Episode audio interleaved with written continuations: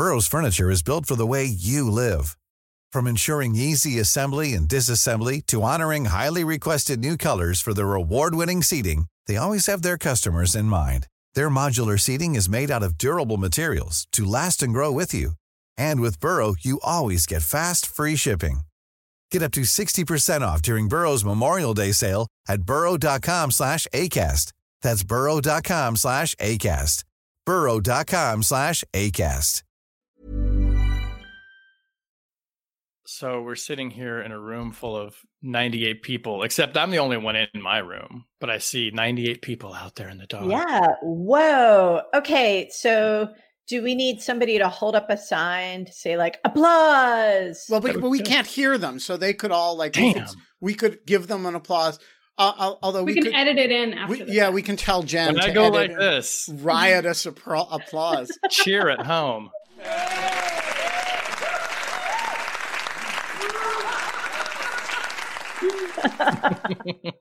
Okay, but we know that all 98 people are going to laugh at all our jokes, and we're going to have we're just that funny. Unlike Mike Pompeo, man, yes. That was a terrible joke. That Pompeo, yeah, that was like joke, not joke. Yeah. Sorry, not sorry. That was some BS right there. Was that all our B-roll, by the way? I think that was our B-roll. All right. Okay, get ready, everybody. Watching the sausage get made.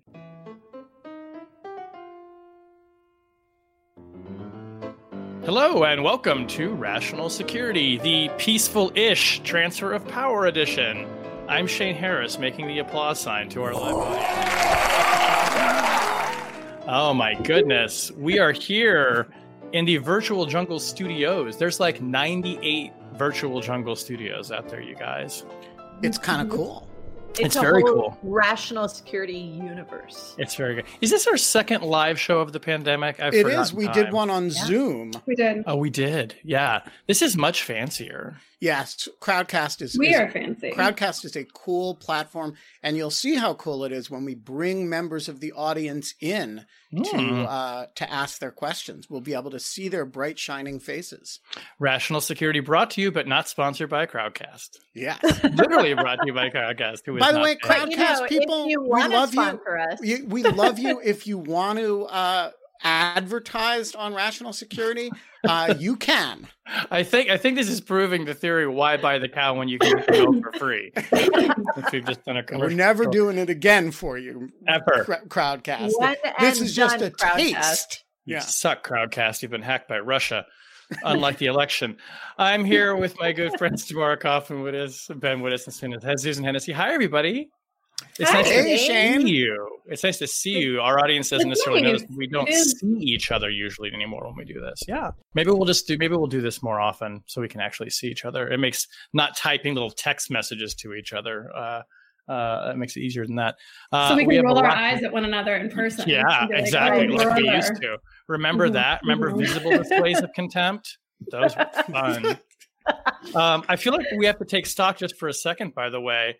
This is the first podcast we have done when there officially is a president-elect, Joe Biden.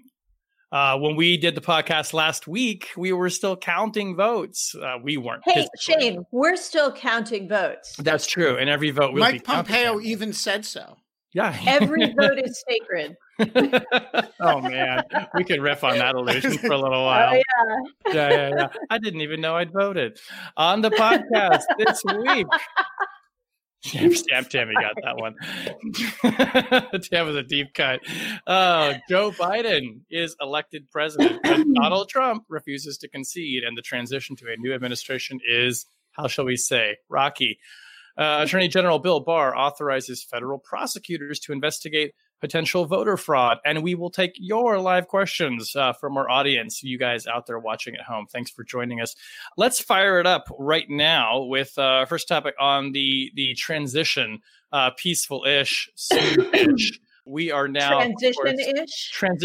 We're transitioning to the transition. Yes, it's sort of like when the butterfly is like he's in the cocoon and the wings are pushing out a little bit. I guess we're somewhere in the middle. Usually, this would be the point in the transition, of course, where the president would have conceded the election and called the president-elect and wished him well. Maybe even had him to the White House for coffee or Diet Cokes or milkshakes or whatever he does when he has people over. Slices of chocolate cake. Mm-hmm. With one scoop of ice cream, where Trump gets two scoops of ice cream. The funny thing is Biden knows where they keep the ice cream because it wasn't that long ago, so he could just help himself. Trump obviously has not conceded. Very few GOP lawmakers have acknowledged that Biden will be the president-elect, and foreign leaders are sending in their congratulations nevertheless. All kidding aside here, but I want to start with you on this because we are, as we have been at so many points in the past 4 years, into uncharted territory again. I think that every day that goes by without the president and national leaders acknowledging the election results and committing to a peaceful transfer of power raises the risk that millions of people who voted for the president are going to, A, believe that he still will be the president come January 20th, and B, will be convinced that if and when Joe Biden is inaugurated, he will not be the legitimate president. Please tell me that I am wrong. So I think you're not wrong about that perception on their part. There was a Morning Consult poll the other day or yesterday that was really shocking. I mean, 70% of Republicans do not believe the election was free and fair. Now, I'll wait and see whether that is borne out by other polls, but it is a very large number.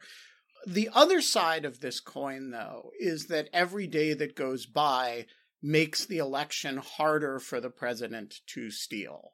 Right? If you were going to take decisive action to prevent the transfer of power, you would want to move quickly.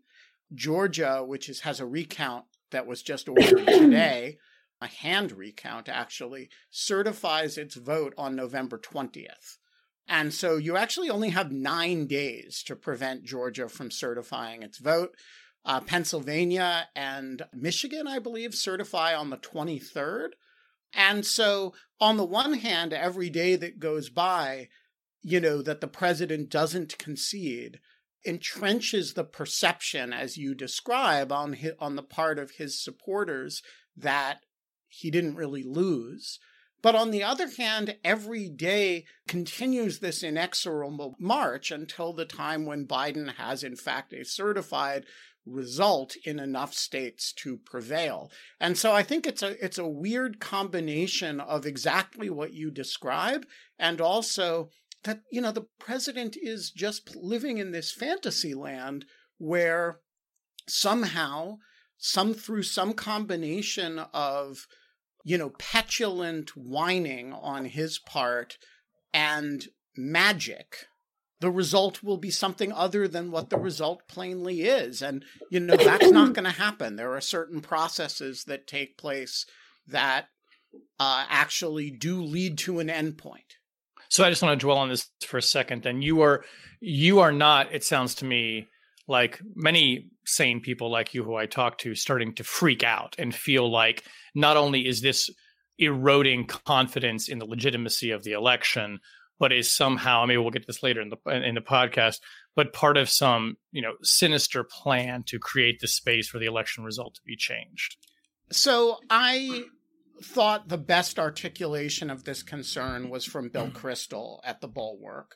I thought his piece was very well put, you know, which is, hey, I may be being alarmist, but alarmism in defense of democracy is no vice, and complacency in defense of democracy is no virtue. And I think there was, you know, that riffing on the old Barry Goldwater line. I think there's a lot to that. He basically says, what percent certain are you that things are going to be okay? And how certain is certain enough? And his answer is, I'm not certain enough, given the stakes, not to be alarmed. And I can't tell anybody don't be alarmed. I can say I don't see a mechanism, and I actually just posted something a few minutes ago on Lawfare on this. I can't see a mechanism by which Trump gets this done. And by the way, that's if you had a super strategist, James Baker type character that Jared's been looking for, running the show for you. I still don't understand how you get it done. I really don't understand how you get it done with a bunch of incompetent nincompoops of the sort that they've actually got running things. And so, yeah, could anything happen? Sure. But someone's got to explain to me how it happens before I'm ready to panic about it. Okay. Tammy, I want to go to you next. Let's talk about, in the midst of this transition, we are also seeing some major personnel changes in the administration. Some of them had been expected, such as Trump firing Secretary of Defense Esper this week, but also some surprises. He has installed a number of loyalists in key positions at the Pentagon and other places, some names that are going to be familiar to listeners of the podcast as well.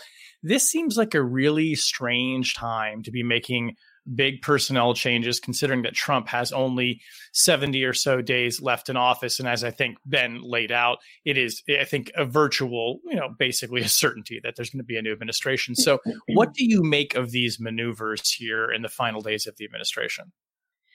Yeah. Look, Shane, before I answer that direct question, I do want to add one thing in terms of should we or should we not freak out. To me, the question of whether Trump can engineer some extra systemic overturning of the election result is not in and of itself the primary reason to freak out. The reason to freak out is that the longer this goes on with the denialism and the delays and these procedural narratives on the part of the denialists, the more people who are on the fringe get dug in on this sort of, we must prevent Trump losing at all costs kind of narrative. There was this guy who was arrested in, I think, New York yesterday after making really extreme threats, Turner Diaries, conspiracy theorists, threats against Schumer and others, and cite the sort of counterterrorism nonprofit intelligence center pointed out that there's just a tremendous amount of chatter among these right-wing conspiracy theorists and dead-enders. And the longer there's uncertainty around the election result, the more likely those folks are going to be hyped up and active. So that, to me, is a real danger as this goes on. And I hope that FBI and DHS are way on top of that. As far as the personnel changes at DOD and more broadly at senior levels of the administration, because we don't know what's yet to come, I think there are a couple things. Number one, yes, the Esper firing was widely anticipated. In fact, Esper basically told his contacts last week, I'm going to get fired after the election. And that was, largely because Trump never really forgave him for pulling back after the Lafayette Square disaster in June and saying, we should not do this. There is no emergency, and this is not how military forces should be used. And then they had this tussle over the names of military bases that were named after Confederate generals.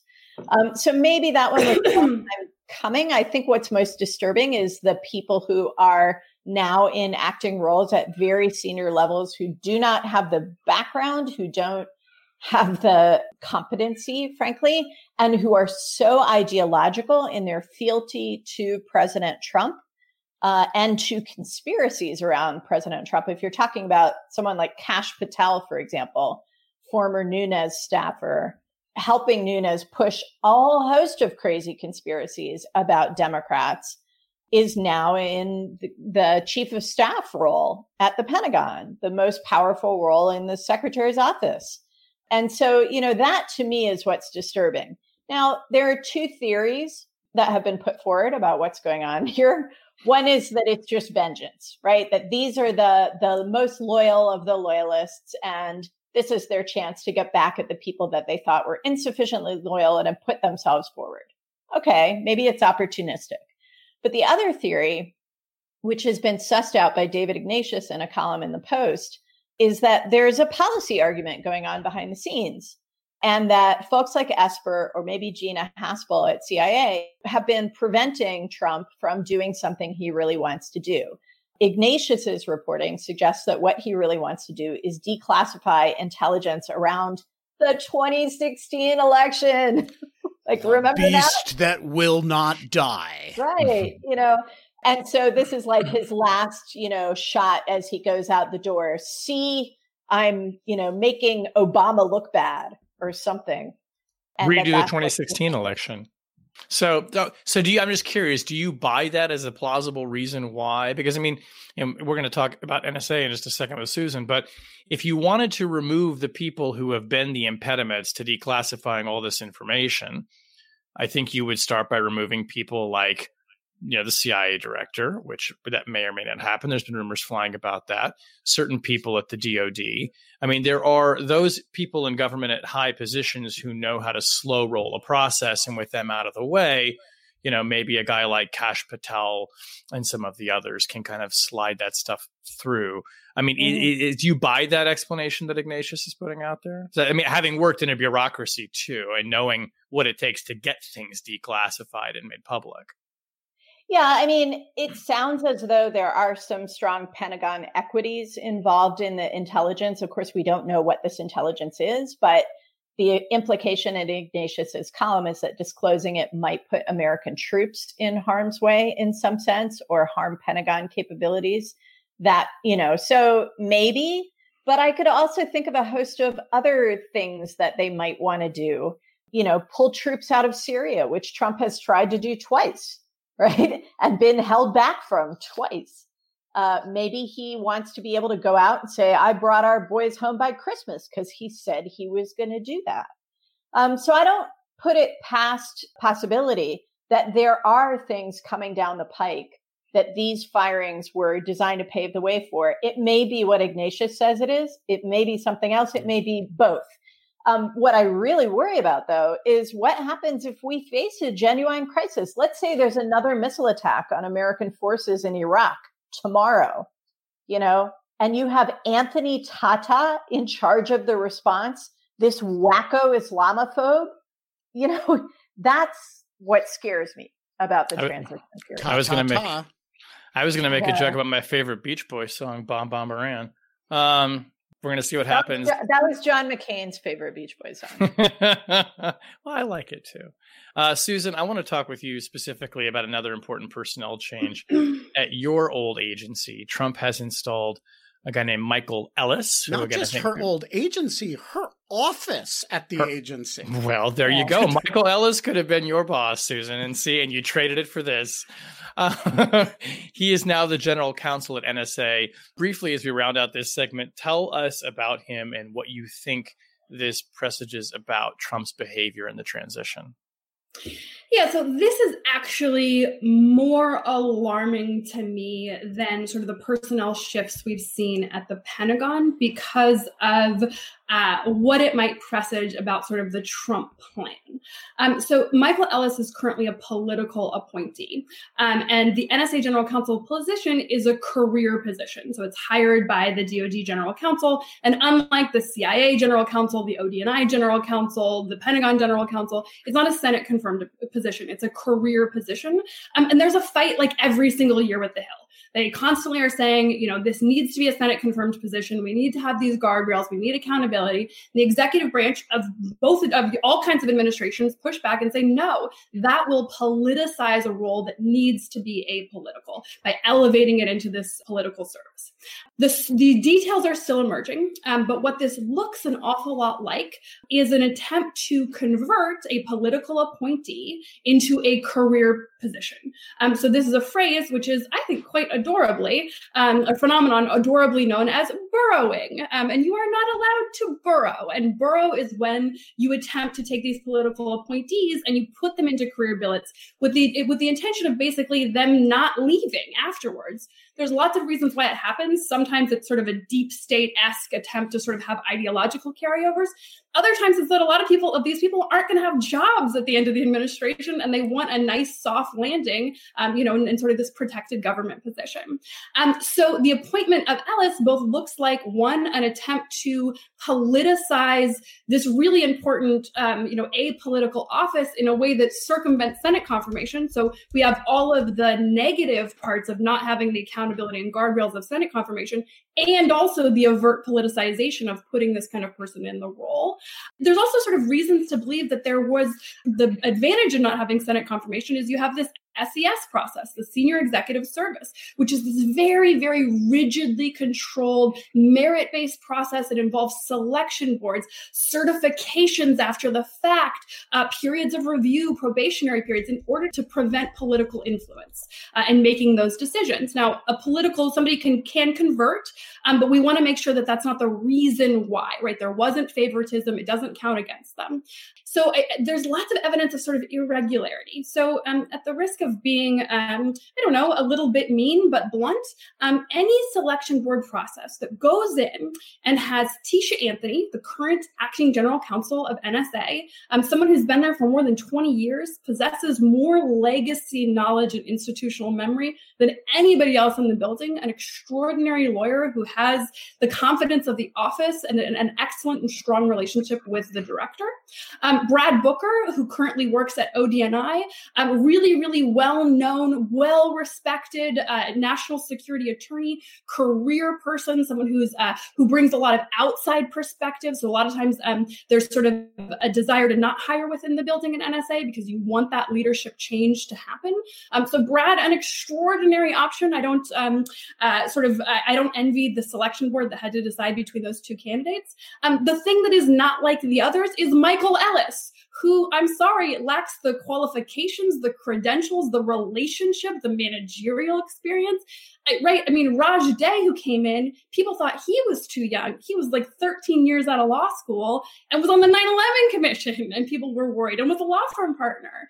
So the idea that the selection board produced Ellis's name is one indication something's wrong. Two, the Washington Post has reported that there was some sort of White House pressure here. Your colleague Ellen Nakashima didn't describe the nature of it.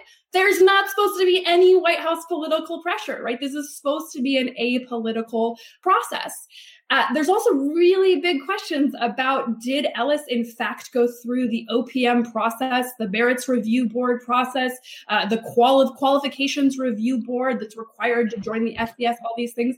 There are sort of provisions that allow DOD to circumvent those, sort of 50 billets for the Secretary of Defense. So like, what happened here? Did they sort of adhere to the ordinary process? There's kind of signs of irregularity everywhere, including just the timing of it. There's no urgency here. There's no reason to do this right now. And I think it's a really important moment for the Biden transition, because this is likely presaging lots of sort of similar efforts to come, possibly in less high-profile positions, but sort of this effort to sort of burrow and convert. And so what the Biden, ultimately administration, but right now transition, needs to do, I think, is set out a marker, because they have to balance these two norms. On one hand, they want to depoliticize the intelligence community. You cannot have political actors in these roles. On the other hand, one way they're going to do that is by really rigorously adhering to these civil service rules and civil service protections. And so they need to come out and explain why this is improper, and to be careful and not get ahead of the facts, in a way that's going to allow the DOD General Counsel to come in on day one and have the confidence and credibility to investigate the circumstances. And if it looks as though there was a violation of the civil service rules, to remedy that. There's lots of sort of very specific federal regulatory rules that come into play, but this is going to be a challenge the Biden transition is going to meet again and again and again over the next sort of 70 days. And how they think about this first one, I think, is really important. I'll end with just a little bit of sort of a note of comfort here. I've seen a lot of people being worried about, one, that this is sort of part of the declassification effort that Tammy was referring to. I've also sort of seen people speculate maybe it's like an effort to improperly surveil new categories of people. That's not really the nature of the NSA General Counsel's office. Sort of the way the operational imperatives come in, the way authorities are delegated from the director, there's not that much somebody could do do in sort of 70, 90-ish days if the NSA director, who, by the way, did not reportedly objects to this hire, unheard of that would happen. There's not much you can do. And so I'm not like losing sleep at night that something bad's going to happen in the next 3 months. But it's like this very delicate and really, really important thing for Congress and for the Biden transition to get right. Okay, Tammy, last brief point to you. Yeah, I guess the brief point is that there might not be anything specific driving these moves. It may just, I mean, let's go back to the very beginning of the Trump administration and Steve Bannon's talk about destroying the deep state.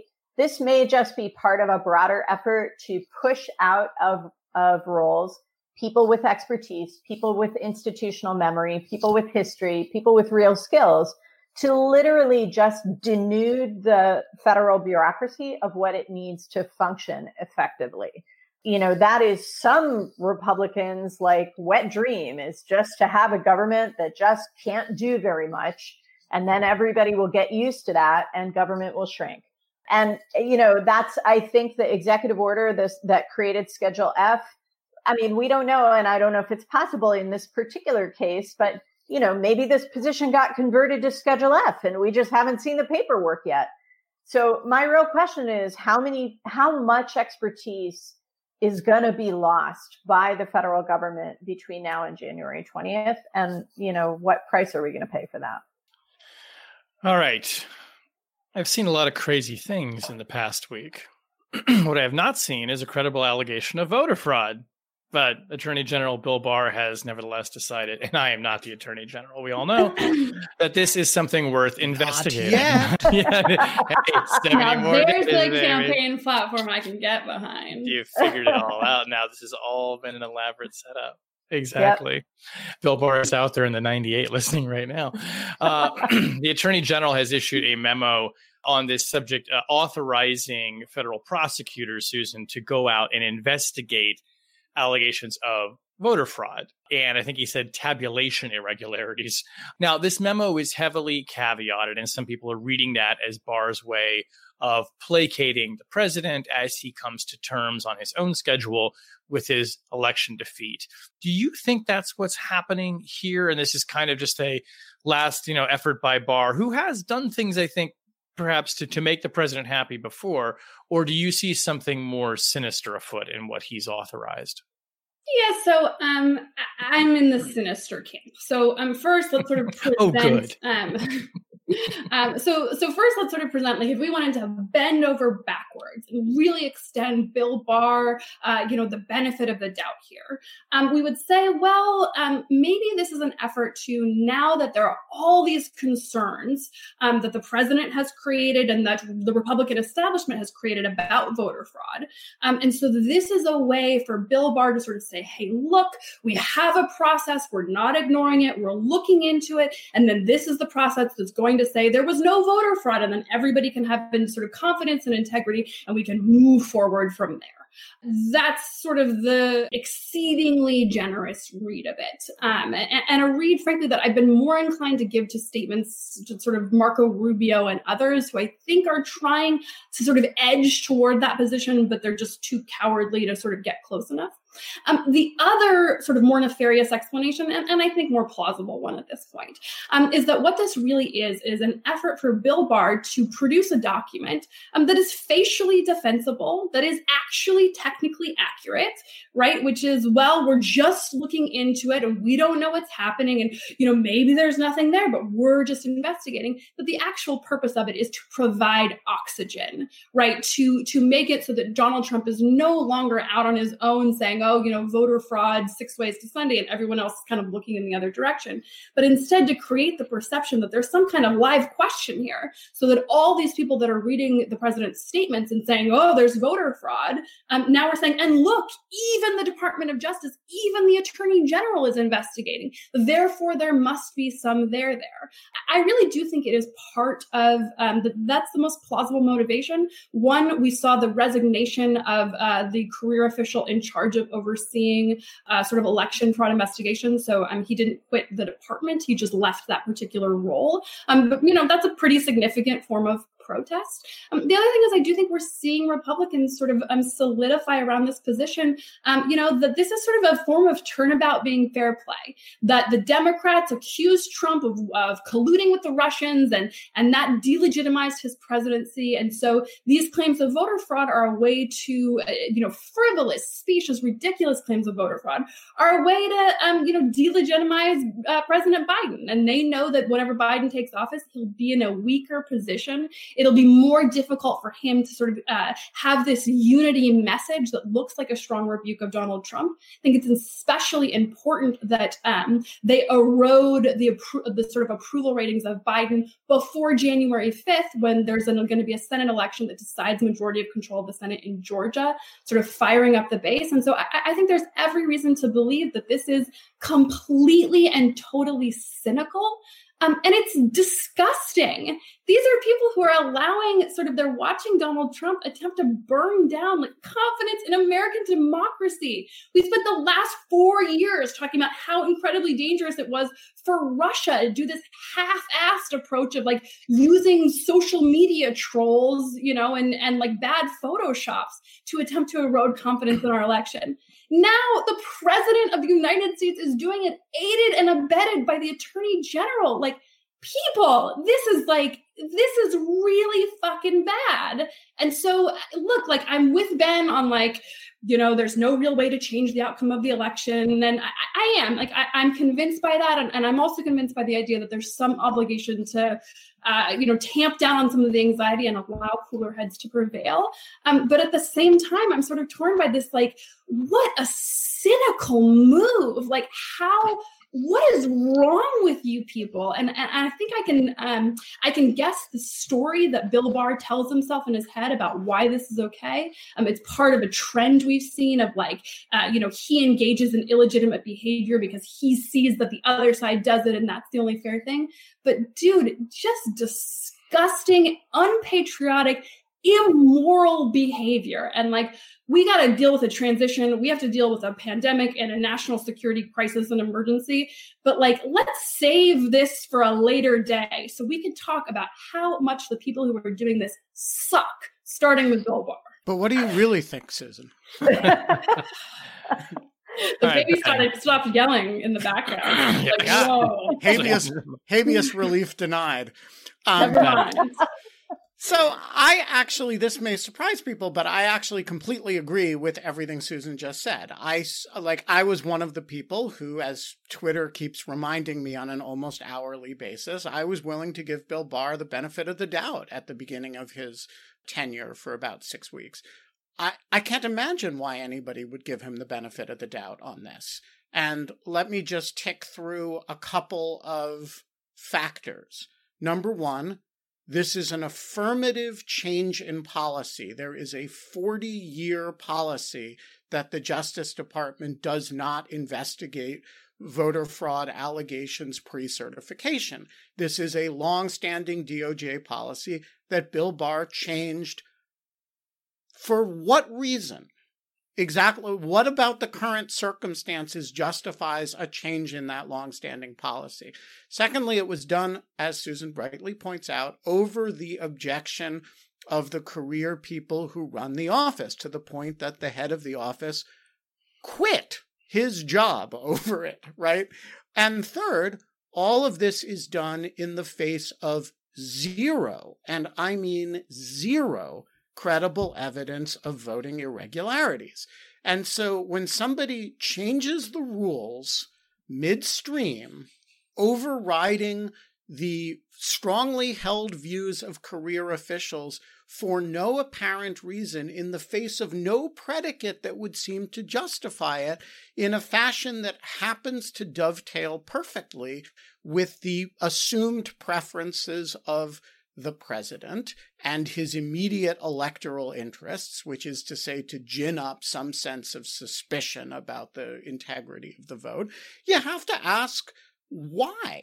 And I think the answer to that is pretty obvious, and it's very unflattering to Bill Barr. Now, the one thing that I will say in his defense of in this situation is that it may be in practical terms pretty harmless, because with the standard that he laid out is, okay, you can investigate this pre-certification if the results in a state may turn on it and if it's not frivolous.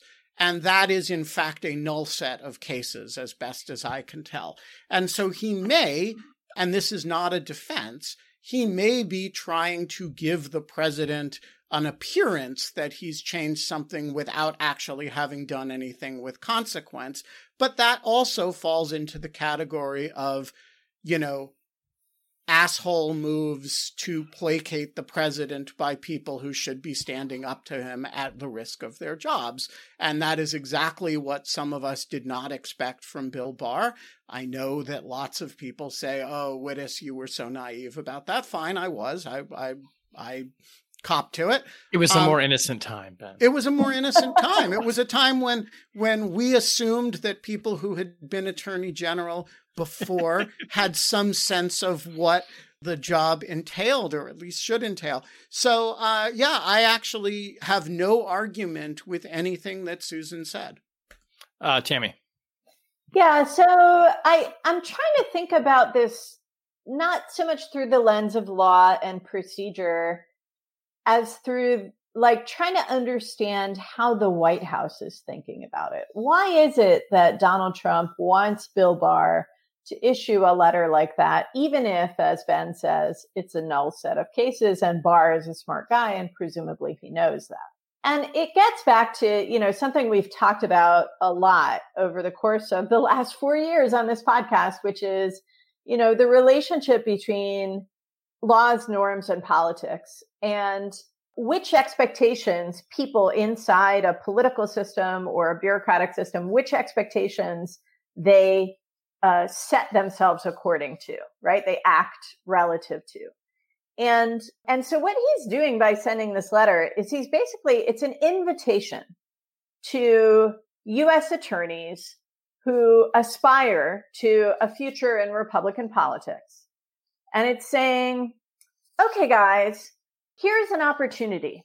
If you want to curry favor with the Trumpist future of the party, you can gin up a case like this and foul shit up in the states that are under your jurisdiction and demonstrate your loyalty to the president and to his narrative and gain reputation within our little political universe by doing that. That's, I think, at bottom what this is about.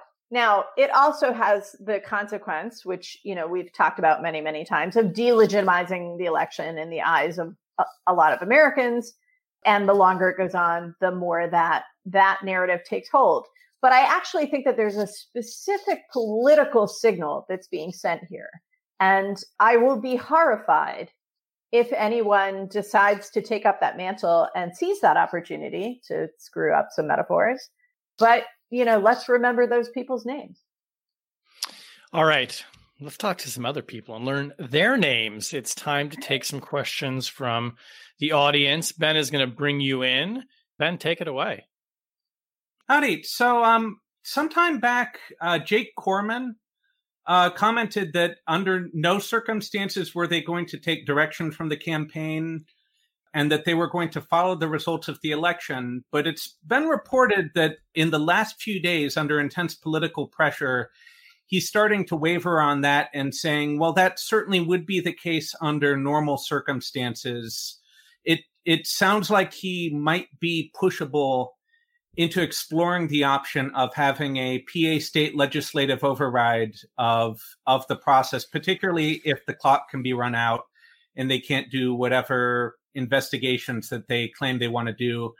How concerned should we be about the possibility of that? I guess I'm primarily thinking in terms of Ben's framing in the sense of, will this change the concrete results rather than the other framings of what does this do to us as a body politic? But if somebody wants to run in a different direction, that's fine by me.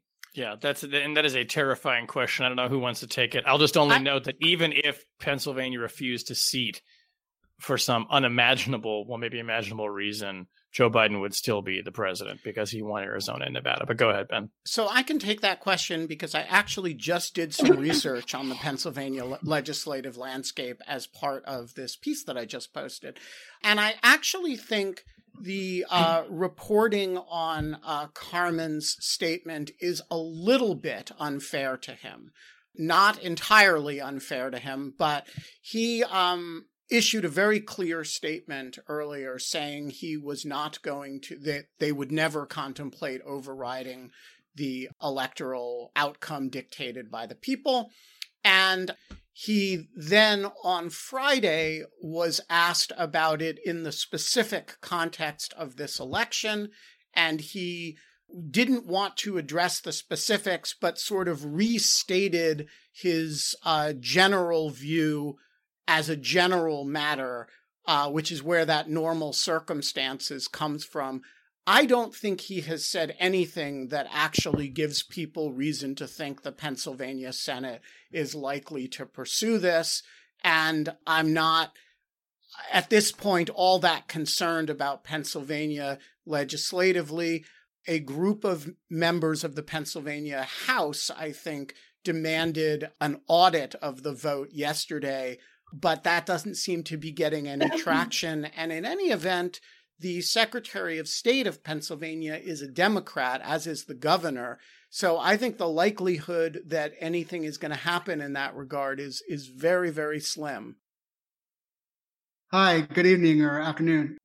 My question is about one of the enduring mysteries of the Trump administration, the attacks on U.S. personnel overseas, either from some sort of microwave or sonic weapon, potentially from Russia. But this has been sort of slow-walked and denied, especially concerned about the sort of cavalier attitude of Director of Central Intelligence and Haspel and her sort of dismissal of injuries from some of her most senior officers, including Mark Polymeropoulos. So I'm wondering whether you think that we'll see more transparency and forthcoming results from the Biden administration on this investigation, especially if the Trump administration has been protecting Putin and Russia. Just briefly to your question, the answer is yes. I think you will see more transparency from that in a future administration.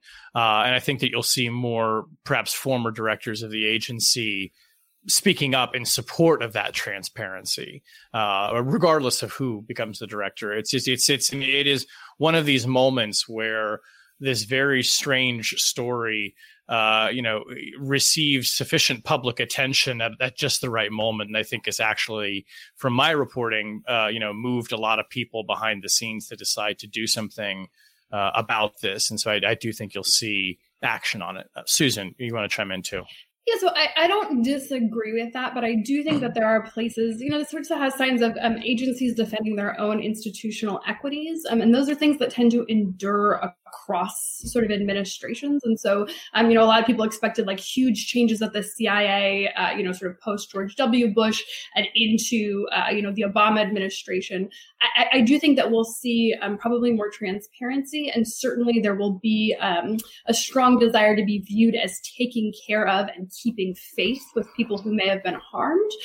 But I don't know that we're going to see sort of a new CIA director come in and say, we're opening the curtain and here's everything that happened and it was all wrong, because the tensions that we're seeing between sort of career leadership personnel and CIA rank and file, those are the kinds of institutional tensions that exist at all agencies and tend not to be part of sort of solely driven by politics. And so I think it's a super interesting question, but I would maybe adjust expectations, because even if the CIA director changes, like the people involved in those types of policy decisions are going to stay the same. Hi, is this question the aliens one or the other one? I think we gotta go with the aliens question. Okay, this is something that's been bugging me for a while. There is a group of patents that are referred to as UFO patents by someone who is in the employ of the U.S. Navy and has a number of things that seem crazy. They involve a room temperature superconductor, a miniature fusion reactor relying on that, a gravitational wave generator, and a craft that uses inertial mass dampening. I am a programmer. I don't understand the electrical engineering behind this, but the U.S. Navy has vouched for this in the patent office after the patent office refused these patents because they seemed outlandish. I think the exact wording of it was the U.S. Navy CTO, and the inventor is Salvatore Pais, P-A-I-S. The U.S. Navy CTO has said that these are being used in some capacity and that other nations are working on these. I have no idea if these are real or misinformation or super theoretical things that they just had an idea for. Do y'all know of this or have any opinions on this? This is mainly for Shane. Because it's only for Shane. Shane, I think we need to talk offline because we need another show about this. You just made Shane's week. You need to tweet me. We need to follow up. We're going to follow up. Not to argue with the premise of the question, Shane, but the U.S. government is not able to obtain patents. Well, I mean, that you know of. Okay. You and your damn law. I just, that's one lawyer's opinion. That is fascinating. Now, I will say, I thought where you were going to go with this question was, you know, how didn't somebody once claim they had the patent for podcasts, right? Yes. And and this is what, friend of Lawfare who shall not be named worked for, said patent troll going after these kind of things. I don't know if that's what this is about. That is a fascinating question. I'm glad you brought that up. So given the outbreak of COVID-19, both internationally, but certainly domestically, what do you see as being the impact, or are there any impacts on either national or international security policy that folks should be thinking about? Great question. I think to the point of the question, too, I would expect we would see more attention paid to the international dimensions of it. But Tammy, take it away. Yeah, so I think that we already saw it play out in the campaign, the way Biden was able to use the COVID crisis and Trump's basically isolationist response to it, blaming China, pulling the United States out of the World Health Organization, and thereby cutting us off from information and therapeutic efforts that were being done multilaterally. I think, the Biden campaign tried to use that to their advantage and as a way of demonstrating how important it is to return to a more traditional Democratic Party orientation towards these types of issues, which is, yes, we like multilateral cooperation and multilateral institutions, that we're going to rejoin the WHO, we're going to rejoin the Paris Accord, we're going to rejoin this JCPOA, right? So it's part of a broader narrative that I think the Biden administration is very happy to be able to build on. What does it mean in practical terms, though, once we get past this crisis? That, I think, is a more interesting question because, yes, we've had our own kind of isolationist sentiments here, but in a lot of other countries as well, this crisis and other things, food prices, energy prices, have led to questions about the value of the degree of global integration that has developed over the last couple of decades. And so there's a lot of talk now about what's called delinking, preserving more domestic food production capability, domestic medical production capability, not buying all our plastic stuff from China, figuring out ways to get access to the rare earth minerals that we use in our cell phones, right? All of these questions, I think, are going to compel not just the U.S. government, but other governments to be a little more selfish in the way that they approach multilateral cooperation and to be a little more careful about integrating our economy with other economies. And so we may see a trend away from globalization in certain areas. Okay, so I read a book by Michael Lewis called The Fifth Risk, and it was about the change, the passover of the baton from Obama to the Trump administration, which didn't happen very well because they were not receptive. But the hope for me, be optimistic, is that still within the agencies are those people who did that kind of preparation 4 years ago? Do you know if they've disappeared or they're still there? Yeah, so I think we're probably going to give the same answer, which is, you know, I think Ben Wittes say it's a complicated and mixed question. So we have seen, you know, sort of the extent to which the civil service has been denuded over the past 4 years, and a lot of legacy knowledge is gone, including individuals who have participated in functional transitions. So you might have people who have been there now, you know, even for 7 or 8 years, but because they've never had the experience of witnessing what a functional transition looks like, it's really difficult for them to participate in that. You know, that said, there is institutional knowledge. There are still, you know, good career civil servants who are certainly getting ready for this moment. The real risk is how long Trump shenanigans are going to be able to sort of push that sort of moment of ascertainment and acknowledgement that the transition has begun in a way that these sort of individuals can actually begin to participate in it. And that's a really important for national security purposes, because the delayed transition, while sort of this is a controversial assertion, the 9/11 Commission did feel very strongly that the delayed transition was one of the substantial risk factors leading to 9/11. And so it's a moment that the national security community cares a lot about. Lots of binders, lots of planning. But at the end of the day, there is no substitute for somebody who has done it before and knows what they're doing. Hey guys, first time caller, long time listener. What do you guys think about the likelihood of Trump, or the very likelihood that Trump will use the pardon power in the last days of his administration to pardon himself and his associates, and what impact will that have in the future? What do you think, Shane? Is the likelihood high, highest, or certain? Yeah.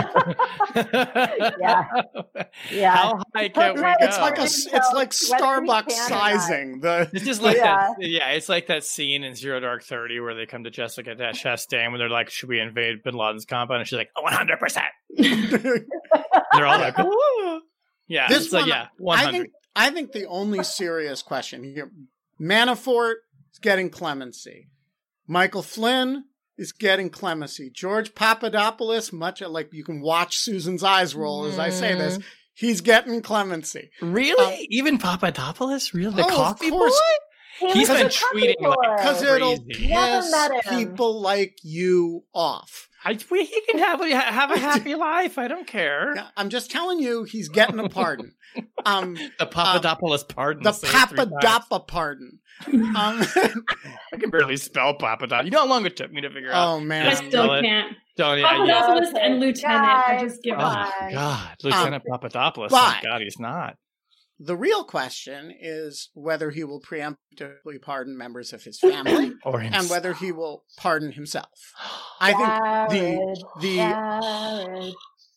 think the easy question is, will he pardon, you know, all the people who are part of the witch hunt? The harder question is how close to home will it'll get? What do you guys think? I mean, look, I totally agree with all of that, that we're going to see like a pardon palooza at the end here.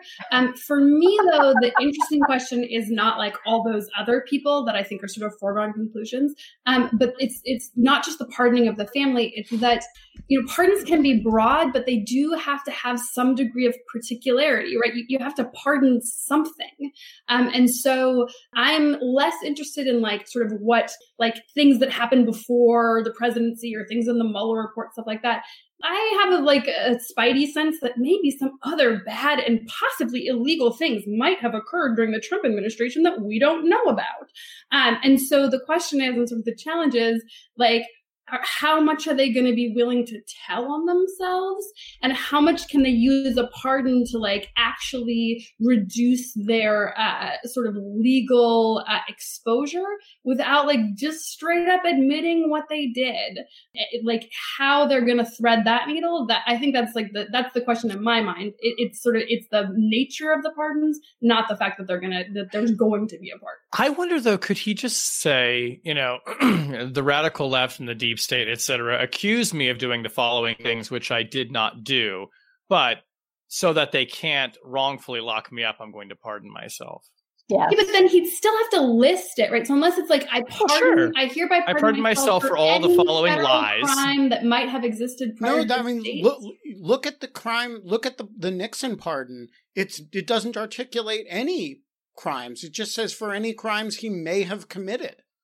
You can do it with a sweeping. Going to be like a massive snowstorm of pardon papers that all say something that big. And there will be secret pardons. He pardons himself from being your favorite president. Thanks for nothing. Bye, America. All right, let's go to object lessons. Tammy, why don't you go first? Ooh. Oh, I'm so excited. What's this, guys? Look. It's a binder. What is it? It's a binder. Look. With a woman. What does it say? It says women make our national security stronger. This is a binder. It is full. Whoops, it's upside down. It is full of women. Binders of women. Yes. Oh, so, remember that. Simpler times, y'all. Yeah. Remember when saying binders full of women was considered controversial for a presidential candidate? Yeah. Boy, those were the days. Okay, but I am psyched about this particular binder full of women. Why? Because it is a binder of women that was produced by an organization that I helped to found about a year ago called the Leadership Council for Women in National Security.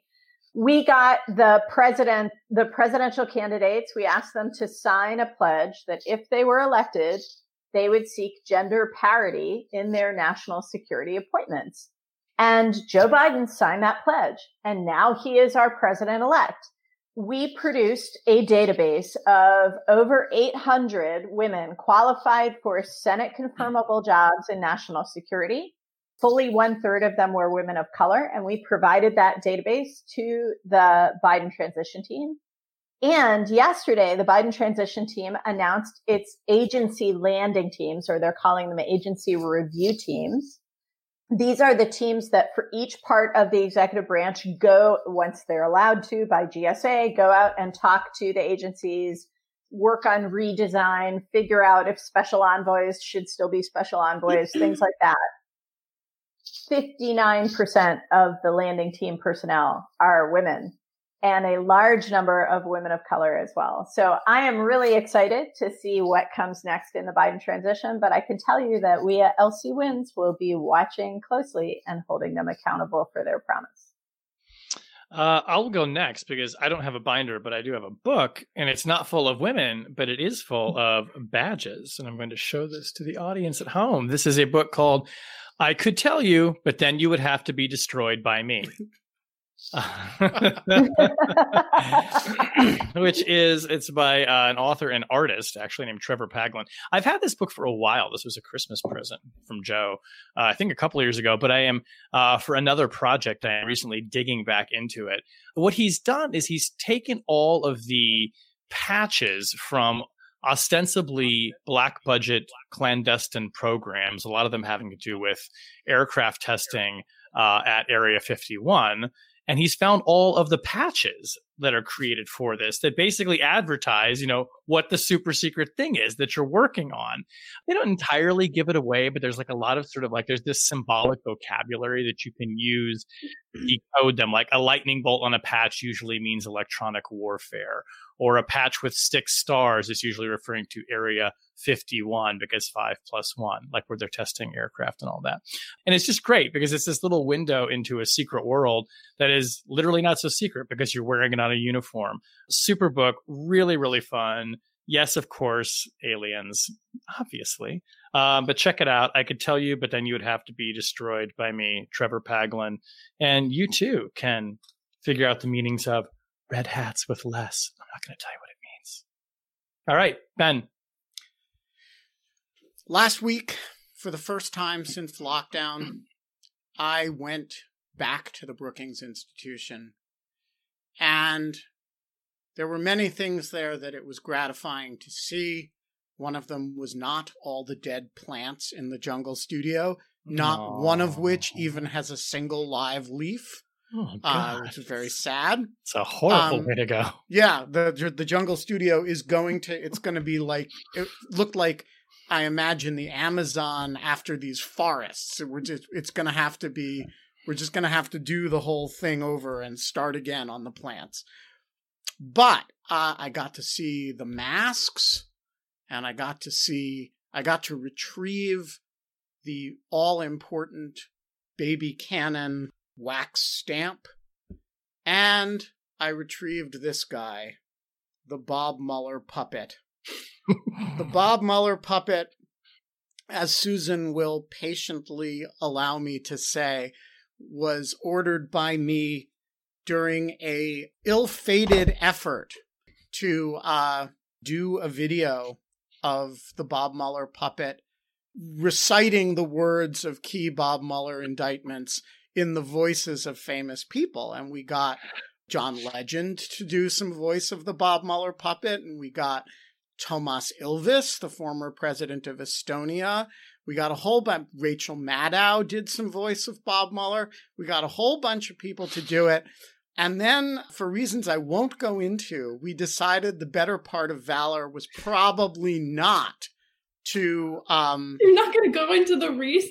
Well, let's just say there were some people at our host institutions who didn't think it was a good idea. So... I can't imagine why.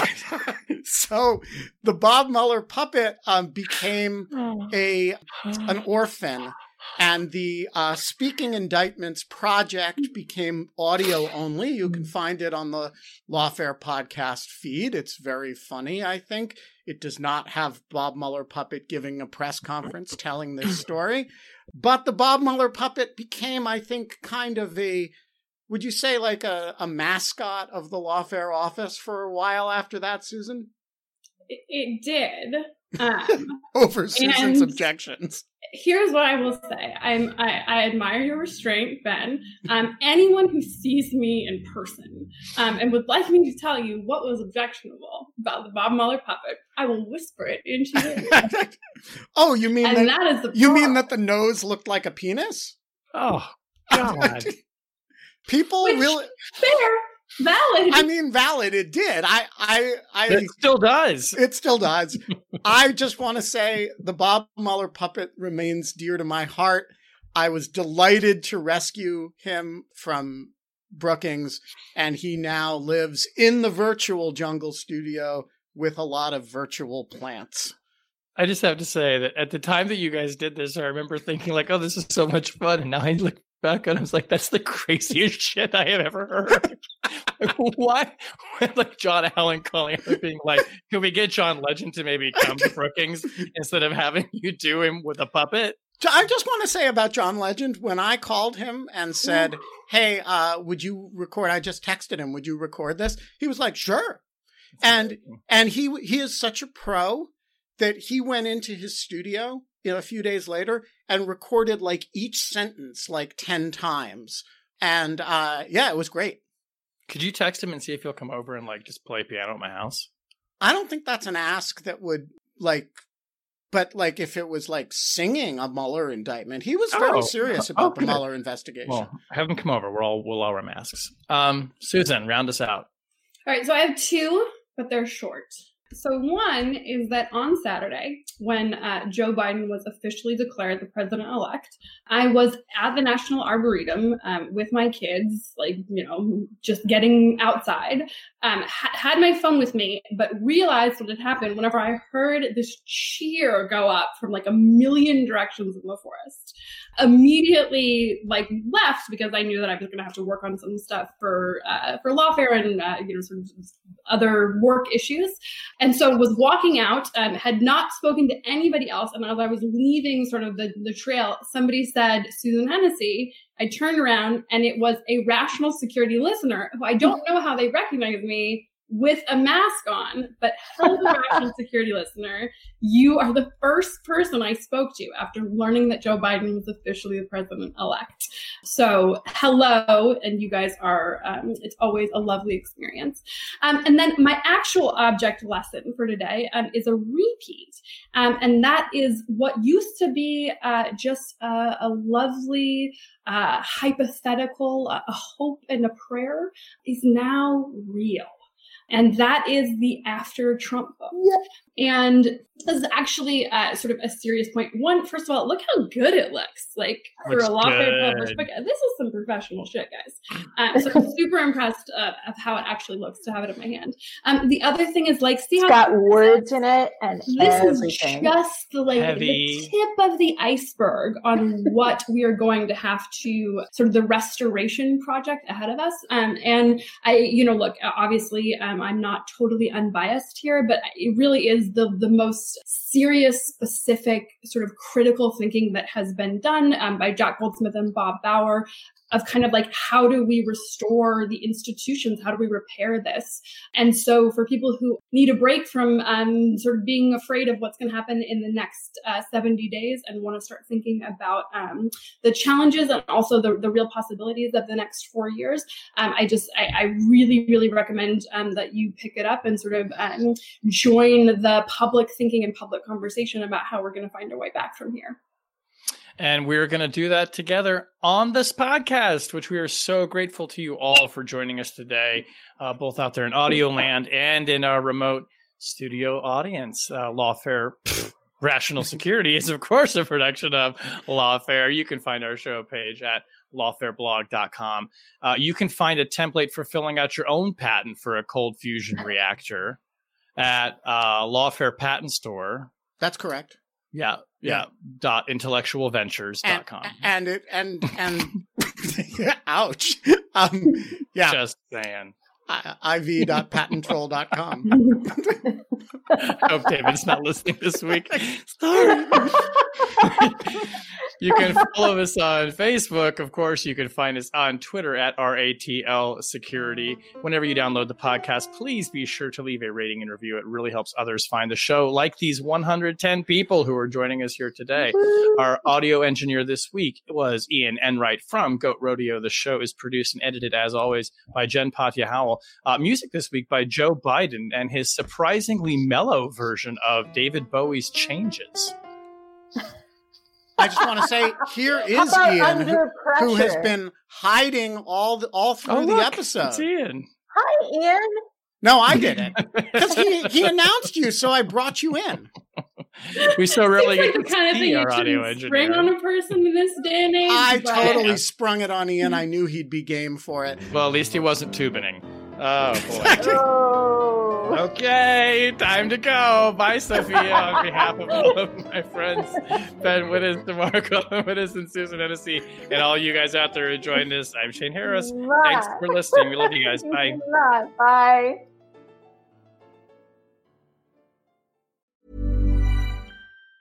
Hey, it's Danny Pellegrino from Everything Iconic. Ready to upgrade your style game without blowing your budget? Check out Quince. They've got all the good stuff, shirts and polos, activewear and fine leather goods, all at 50 to 80% less than other high-end brands. And the best part? They're all about safe, ethical and responsible manufacturing. Get that luxury vibe without the luxury price tag. Hit up quince.com/upgrade for free shipping and 365-day returns on your next order. That's quince.com/upgrade.